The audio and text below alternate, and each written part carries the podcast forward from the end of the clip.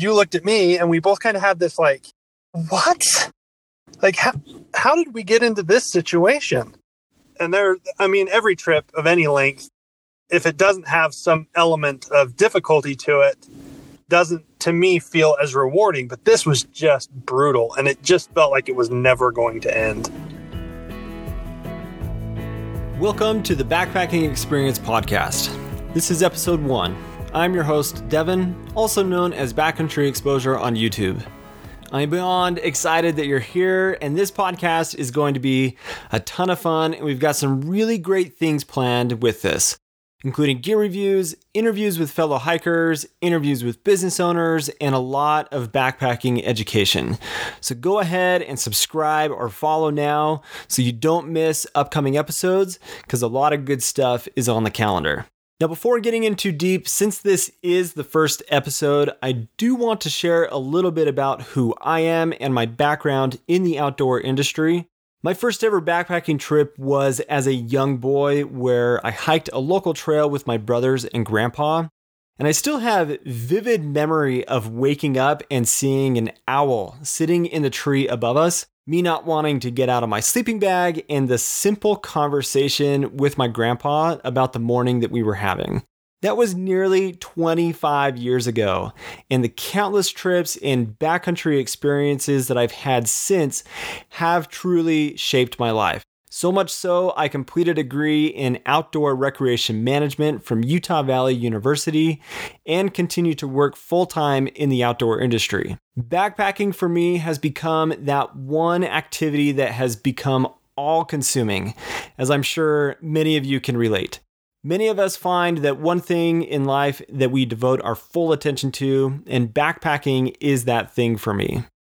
With Utah being my home state, I spend as much time possible hiking as many new areas of the state as possible, particularly in the south end of the state around Capitol Reef National Park and the town of Escalante. The desert is a safe haven for me, and I feel as though I'm constantly looking for new, obscure areas to backpack in this wild area. As I mentioned before, I also run a YouTube channel called Backcountry Exposure, and that may be the means of how you found this podcast. But if you are not familiar with my channel and stumbled upon the Backpacking Experience podcast by other means, be sure to check out my channel where you can see additional backpacking content, trip reports, and gear reviews. With all of that out of the way, let's discuss the topic for today's episode. Let's take you back to March 2018 to the Death Hollow Wilderness area of southern Utah.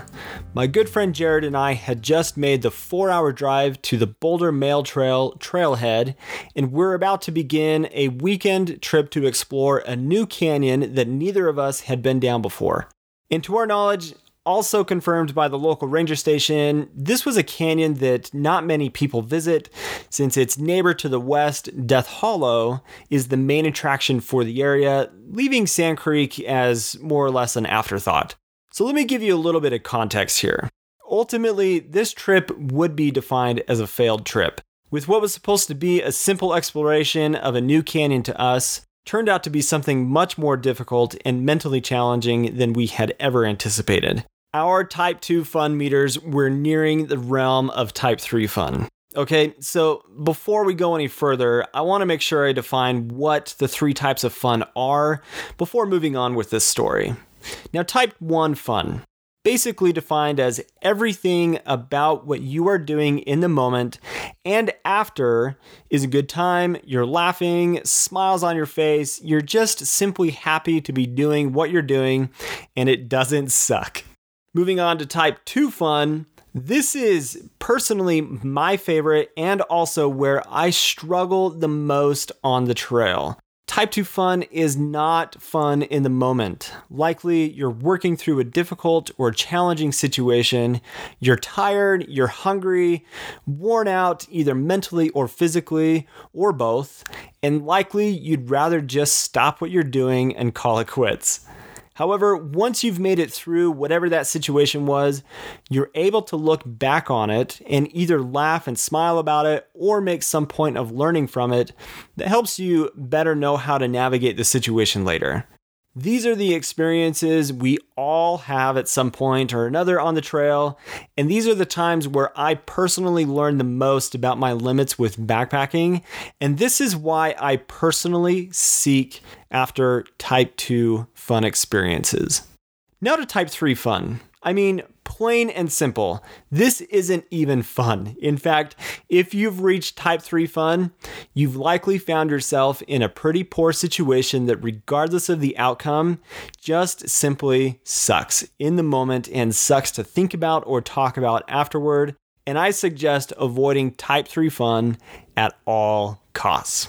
Now, back to the Sand Creek trip. I've got on the phone with me my good friend Jared, who I joined on this trip. Jared and I went to college together and have been great friends for several years now.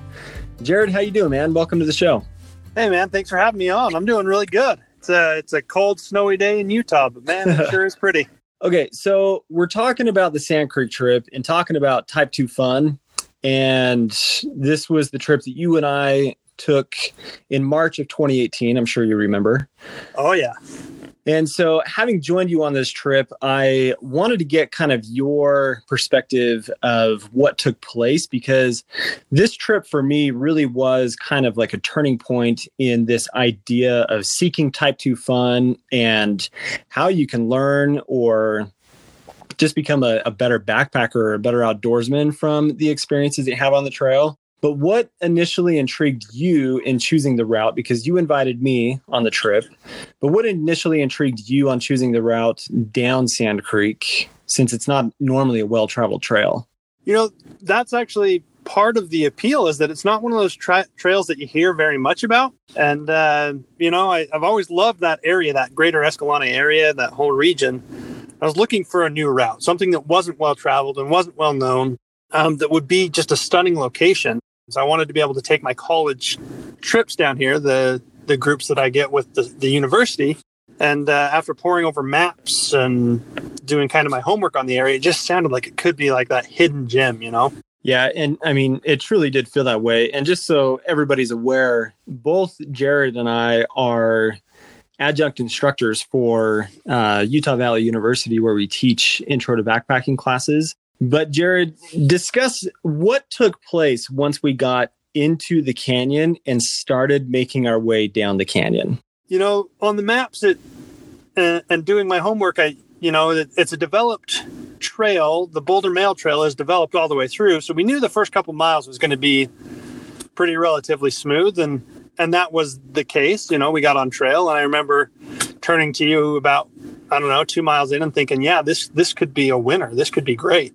And it's kind of that idea of you don't judge a book by its cover because the first two miles were, were beautiful. But about mile two and a half, we turned down canyon.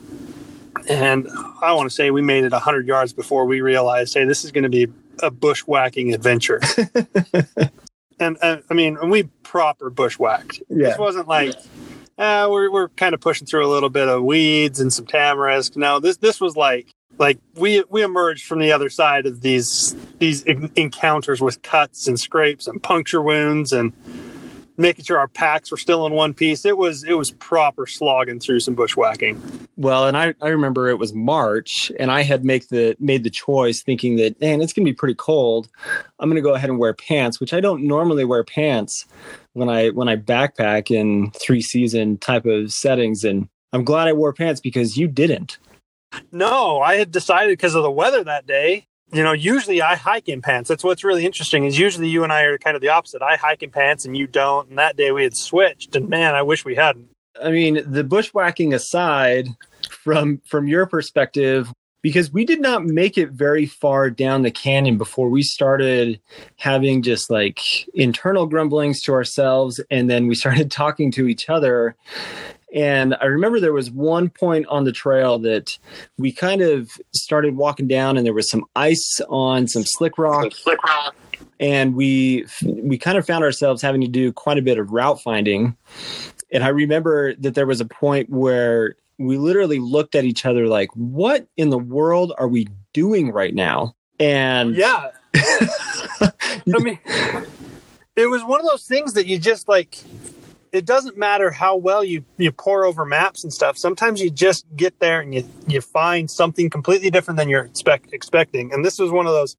those scenarios. It's a warm day, and we did. We ended up on this basically this slick rock face that's like 30 feet above the water, a sheer face right there. And and I turned to you, and you're trying to find another way around that doesn't go through cryptobiotic soil or Tamarisk hell.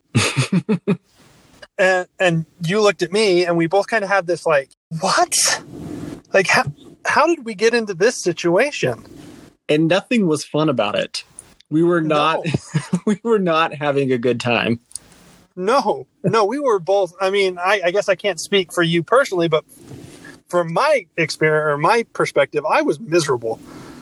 Like my legs hurt. I had scrapes and cuts. I was now cold because I was sitting on an ice field in the middle of the Escalante, and uh, and it was yeah. I mean, I wasn't having a good time. So I mean, fast forward a little bit because we did have one glimmer of hope at uh, at one point that just kind of like relifted our spirits and kind of gave us the uh, the energy, I guess, to to keep moving on to see. Well, let's go find a place to camp. But you remember what what we came across, right?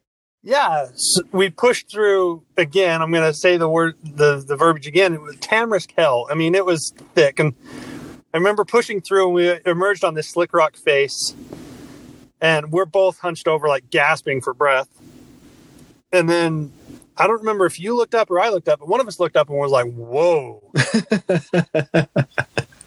and the other person was like, "What?" And you looked up, and there this huge pictograph panel, and it was stunning. And we dropped packs, and we stood there, just gaping for forty-five minutes, maybe. Yeah, I mean, it was a, it was a good amount of time and even with with how cool coming across something that we had zero knowledge about this amazing pictograph panel just something that is fairly common down in that area but for us it was like wow what have we just gone through and here's this diamond in the rough basically but then I remember specifically just as soon as we made the decision, because you had even decided that, well, we're this far down in the canyon so far. If we stop here, we still have uh, maybe eight or nine miles to do tomorrow to even get down to the Escalante River with the confluence. And we had kind of made the decision, well, I'm going to sit here and just enjoy this pictograph panel.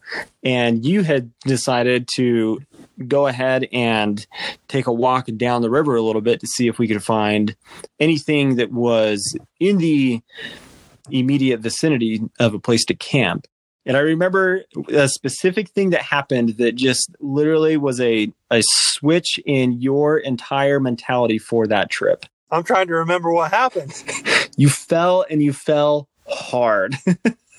I remember. Okay, yeah, I went to, to go down to continue hiking and basically just stepped on moss on top of slick rock, and man, I went down hard. And I remember putting a thorn into my right hand and thinking, what else is this freaking route going to do to me before we decide to just call this a night? And I, I remember just being pissed at that point. Like, because I've had hard trips, and there, I mean, every trip of any length, if it doesn't have some element of difficulty to it, doesn't to me feel as rewarding. But this was just brutal, and it just felt like it was never going to end. Yeah, yeah, absolutely brutal. And I mean, at that point, we had decided, okay, let's put packs on, let's keep walking down. We've got about two hours maybe of good daylight and so let's spend the next hour trying to find a good place to camp. And I mean, it was at least two hours of us trying to find a good place to camp before we finally settled on a semi flat slick rock area that ended up being probably one of the most beautiful campsites that I've ever had in the desert. Would you agree? Oh, absolutely. It was completely and absolutely stunning. And I remember actually like when we found it, we were like, yeah, this is okay.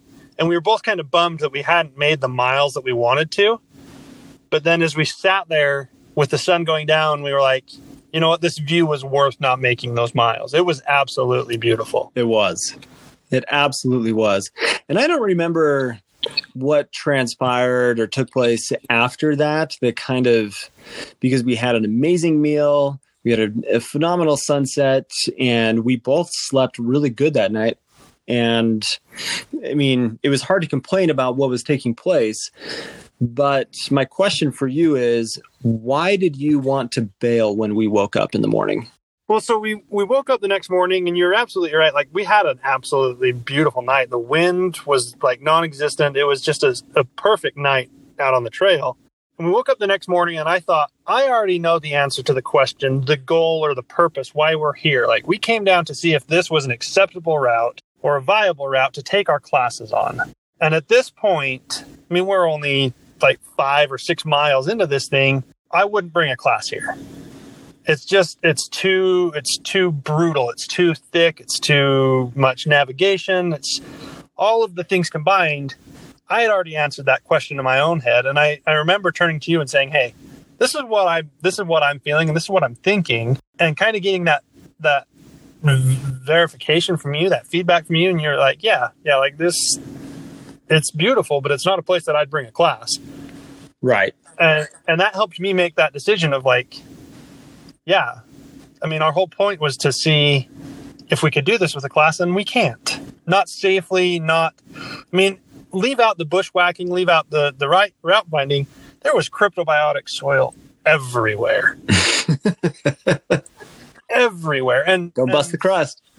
right. How do you how do you lead a group of 10 or 11 people through an area like this with without leaving some kind of trace, without busting the crust, literally, because it was it was prevalent. It was everywhere. Yeah, and, and so that really was what made my decision. Like, yeah, you and I could do this. Um, we're both capable hikers, and we're both we both enjoy being in the backcountry, and we could have pushed through another slog fest of a day and just kind of beat ourselves up and whatever. But we had already accomplished our mission.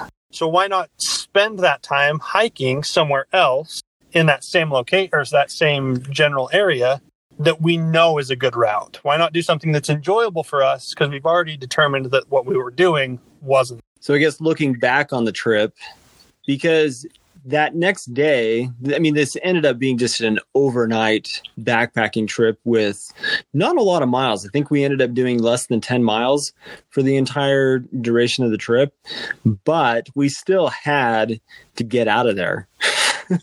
which was clearly a challenge in of itself and i even have a video of this trip uh, if you want to watch it on on my youtube channel on backcountry exposure but it, it outlines the the, uh, the cliff face basically that we had to to scale out of there, and I mean that didn't add any more fun to to the experience that we were having. No, I've never felt so close to asthma in my life.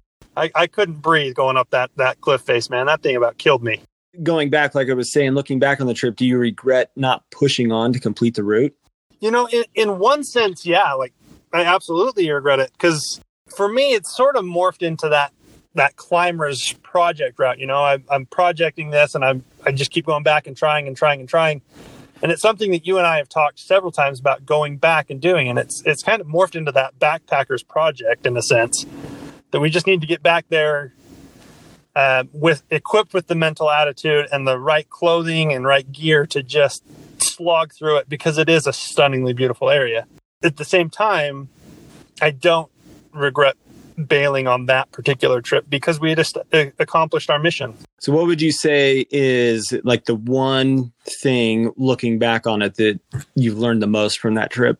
Uh, that it's okay to to say this isn't we're not prepared for this or this isn't safe or whatever to to go with a plan B or to find a plan B and say I'm I'm okay with this. This isn't worth continuing on just does more damage to me or to the area than I'm willing to take. And it's okay to find a way out and uh, and to plan something else or to to look at it from a different angle and attempt it again later. Well, we keep talking about how bad we need to get back there and do it again, see if we can conquer this time. And this time again, armed with that mentality and the gear of this isn't going to be an easy trip, but it's something that we want to do because it's a beautiful area and it's challenging. Well, let's let's make it happen, dude. I say we do. Let's uh, let's wait for it to warm up a little bit. This snowstorm's kind of got me in a in a slump. I, I want to get out and hit the trail, but I ain't doing it in this. Nope, uh, not uh, not in the snow. Well, right on, man. I appreciate you sharing your perspective and your experience from this trip, and have a good one. I have found since this particular trip and looking back on other backpacking trips from before that there's a lot to learn from the experiences that we have on the trail. But what I have found myself most often doing in my trip planning is looking for routes and destinations that have potential to push me in ways that almost guarantee experiencing Type 2 fun. Although I should clarify something really important here as well. Seeking Type 2 fun is not on par with pushing the limits of risk or allowing yourself to get into sketchy and dangerous situations on purpose. Let me share two examples. In August, I visited a friend in Washington state and joined him on a three day trip in Olympic National Park. From a previous video he had shared of a specific location, I was pretty inspired by the scene and asked him if it, we could visit that area. What I didn't understand is what was required to get into this area. There was a lot of steep off trail hiking into a remote area of the park. That thought alone, I feel like, could be enough to sway most people from wanting to do this type of trip. But I wanted the challenge, and we set off on the trail to get to the area. We would leave the trail, and that was difficult just all by itself. And it was a groom trail, it was a nice trail, but it was very steep terrain, it was very humid. And I was even experiencing some jet lag that definitely made for not an enjoyable time on the trail. I found myself doing that kind of thing where you pick a certain point, and for me, it was picking a tree on the trail and just getting to that point on the trail, and then I would stop and take a rest. I honestly had started to question whether this was a good idea or not. Then came the off trail portion, which was literally following steep elk trails through the brush and boulder fields to get into the high alpine. To say I was experiencing type 2 fun is a total understatement. My legs hurt, I was incredibly tired, and I think I was verbally complaining a lot more than I probably thought I was. So, sorry, Jake. I'll tell you what though, that trip will forever sit in my mind as one of the most rewarding outdoor experiences I've ever had. Camping high in the Alpine with incredible mountain peaks in the distance and a beautiful valley below that each night as the sun began to set filled with a marine layer of clouds, making for two of the most inspiring and incredible sunsets I had ever had an opportunity to witness. The greatest rewards in backpacking come from hard work and pushing yourself a little bit harder. It truly does make you appreciate the effort it takes to see some of those backcountry gems. My final example comes from a trip I did through the Waterpocket Fold of Capitol Reef National Park. I had been invited by my friend Will to aid him in completing a rarely traveled route that traverses the heart of the winding canyons of the Waterpocket Fold and he had done an incredible amount of research putting the route together that allowed us to navigate through the maze of pour offs, dead ends, and cliffs, and was certain he had enough information to now complete the route. I'll just say that this particular trip took me to the highest of highs and the lowest of lows I had experienced on a trip to that point. The Beehive Traverse, as it's been called features several difficult obstacles that don't require any technical rope work to navigate. But if you're not mindful of where you step or how you approach them, then serious and even deadly consequences will follow. One of which was on the first day of the trip. Will, who had expressed before about having a slight fear of heights, had not had a great night of sleep before leaving on the trip and was starting to feel the fatigue in his legs. The sun was beginning to set, and we found ourselves at the first major obstacle of the trip. And it was a very large dry fall that required us to, to traverse along a steep slick rock ramp to the side of this massive dry fall that we had found ourselves at. And about a third of the way across the slick rock, Will's legs began to shake, which caused him to freeze up and to sit down where he was. And at this point, we weren't even in backpacking mode anymore, I feel like. We weren't laughing and having a good time. We were in full on create a solution mode that required my complete and full attention. The main reason for this was that I needed to completely traverse the slick rock ramp and find a place to set my pack down so that it didn't go rolling off the cliff. And then get back over to Will and take his pack and take it from him and carry it over to where my pack was as well. Then go back and ensure that Will was able to safely navigate the ramp and make it safely across also. Again, sitting in a situation from that moment all the way up to when we found camp, experiencing type 2 fun. That 45 minutes of helping each other out and getting safely down to the dry stream bed below was not enjoyable, not fun, and just plain sucked. But I gotta say that that particular situation not only opened up better communication between Will and I, but we were more cautious and mindful about what we were doing through the other obstacles we faced on that trip, and there were plenty more to deal with on that route. All the difficult hiking definitely paid off in ways that few other trips for me have. There was immense solitude, beautiful views, and good company that made every stressful and difficult piece of that trip absolutely worth it. So, what's the point of all this? Why Type 2 fun? Why not just plan simple routes on well groomed, popular trails that don't create these potentially scary situations? I feel that misses a huge aspect of what backpacking is about and why we go outside and do things like this. At times, doing the easy trip and just having a good time with friends or even yourself out there solo on the trail is all you need to get what you need out of a trip. But I'd argue that seeking Type 2 fun experiences will make you a more experienced and proven backpacker. You're likely to see more areas that inspire you, and you're guaranteed to find yourself in wild places that very few others ever get to see. That's why I love seeking Type 2 fun. Know your limits, know the potential risks, plan for them, and go on an adventure. Thank you for listening today to the backpacking experience, guys. Please subscribe or follow us, rate this podcast, and share it with your friends. We've got a lot of great things planned, awesome interviews, and more coming soon. I hope you have a wonderful day. We'll see you on the next episode.